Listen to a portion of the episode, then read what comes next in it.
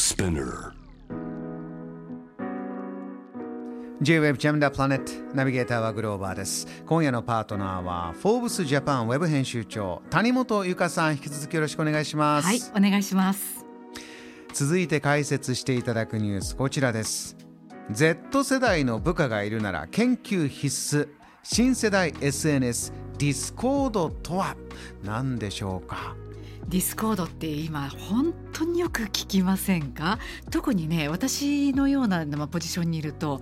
NFT 関連でよく聞く言葉だったりするんですよね。えなんだろうなんだろうっていうふうに思っていたんですけれどもこれって2021年のダウンロード件数が1億2,000万回って本当にすごいもうみんなが持っているようなもうアプリになってきていますけれども一体何なのかって話ですよね。えええでねディスコードってそもそも2015年に設立されたものなんですって。でゲーマーの方がプレイ中に使用するコミュニケーションツールとしてスタートしたっていうことだそうなんですけども。そうなんですね、私一回こうアプリ取った時になんか、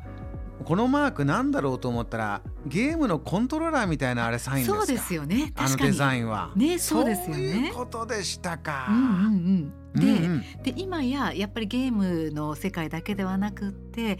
例えば音楽であるとか、まあ、キャンプであるとかさまざまなところでつながりを求める方たちにアピールをしてで実際に使われているらしくって。最近はですねオフィスの中でもこのディスコードをですね今までスラックとか LINE 使ってた人たちがこのディスコードに乗り換えるみたいな動きも徐々に出てきていると、へえそんなオフィスでも、はい、あの形になってますよね。これ何年前でしたっけね？私がこう勧められてあ面白いよって言われた時はその世界各国の人とおしゃべりができるよって言って、うん。いろんな言葉でおしゃべりするの楽しいからなんて勧められたのを覚えてるんですがこれは実際使ってみるとこのいろんなコミュニティでこう喋れるこの楽しさがどんどん広まってきてる。こういうことなんですか？いやまさにそこだと思うんですよね。私ね他にももちろんいろんなあのツールがあるじゃないですか。ねその中でなんでこのディスコードになったのかってやっぱり理由を私たちは知る必要があってあのやっぱりねこうディスコードって当然ながらそのあのこ入っていく時に登録をしないでも参加できるであるとかなんかデザインがシンプルでとっても使いやすいよっていう機能的な面も当然あると思うんですけども今ええ。グローバさんがおっしゃってくださったみたいにコミュニケーションのハードルを下げたっていうのが私このディスコードの一番大きいとこだと思うんですよね。でディスコードってこれはあのご存知ない方のために例えば誰がオンラインかっていうのが一目で分かるようなことになっているんですよね。でボイスルームっていうものが常設されていてそこにこう誰かにわざわざこう電話をかける。みたいな誰かをインバイトするみたいなことをしなくてもよくって部屋に入っても気軽に通話することができると。つまりなんかこう疑似オフィスみたいな感じって私自身思ってるんだけどけてみようみたいなことができやすくなったんですよ、今まではあの電話かけていいですか？とかいちいちこうあの言わなくちゃいけなかったんだけれども、うん。そういうね、なんかそういった形ですごくきっかけがないとなかなか連絡ができなかったのがあのきっかけなくて声をかけることができるようになった。ここはねやっぱこういった特にこのコロナ禍の SNS っていうところでこれが台頭した理由というものの一つに当てはまるんじゃないかなっていうふうに思いましたね。あの若い世代に特に広がっているというところで今のお話を受けると若い方はコロナ禍でとにかく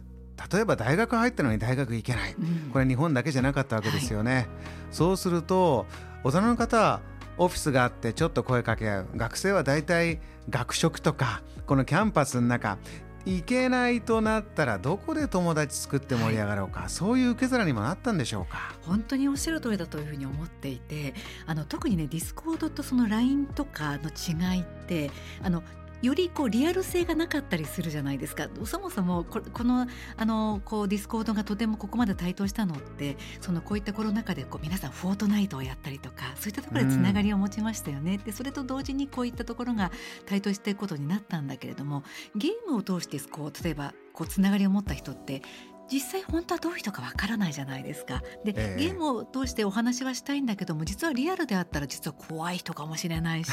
ねつながっちゃいけないような人かもしれないっていう時に、こう LINE とかだとすごくリアルすぎるんだけれどもディスコードだったらば気軽にまずつながることができるっていうその敷居の低さみたいなものもあったような気がするんですよね。なのでまず一番最初にこうディスコードでこう友達になっていろいろチャットをしてみたりとかしていてでもしこの人やっぱ大丈夫だってなったらもしかすると他のこう SNS のようなところにこう移行していったりであるとかだからコミュニケーションのこのあの全てのハードルを下げることによっていろんな方とつながることができるとって今までねやっぱり SNS って意外にたくさんの方とつながれるんだけども、私ねいろいろこう学生さんにこう教えてる中でよく聞いたのは、はい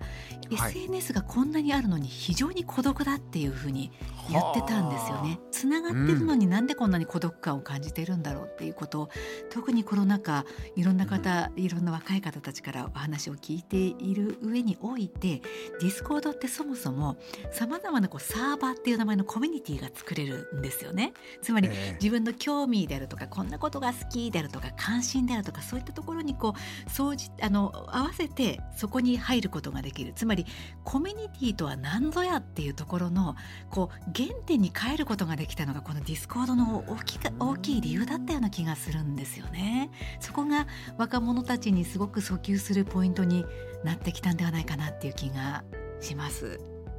谷本さんこの「フォーブスジャパン」の記事ですと Z 世代の部下がいるなら研究必須。このユーザーの割合でいくともう Z 世代の方がとにかく多いこういうことなんでしょうか？本当にその通りでですね実際にですねあのこう統計を取っていただいた最新のデータがあるんですけどもそれによりますとですね特に18歳から29歳の方たちがよくあの見ている見ているというか使っていらっしゃるんだそうですよ。であの18歳未満調査対象に含まれていないっていうことなんだけれども国によっては登録の年数が、まあ、例えば13歳とか16歳までであることを考慮するとさらに若い世代たちがこういったプラットフォームを使っていくことになっていくんだというふうに言われているんですよね。なので、うんこういったその若い方たちがとてもその敷居がこう低くこういったコミュニケーションができるっていうような感じているツールであるからこそそして特にまあオフィスなんかは特にですねどうやってそのコミュニケーションをこれから質を高めていくかなんていうところがあの経営陣たちの中でとっても重要なこうイシューになっている今において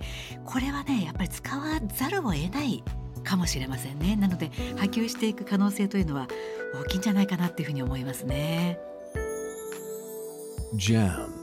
the planet.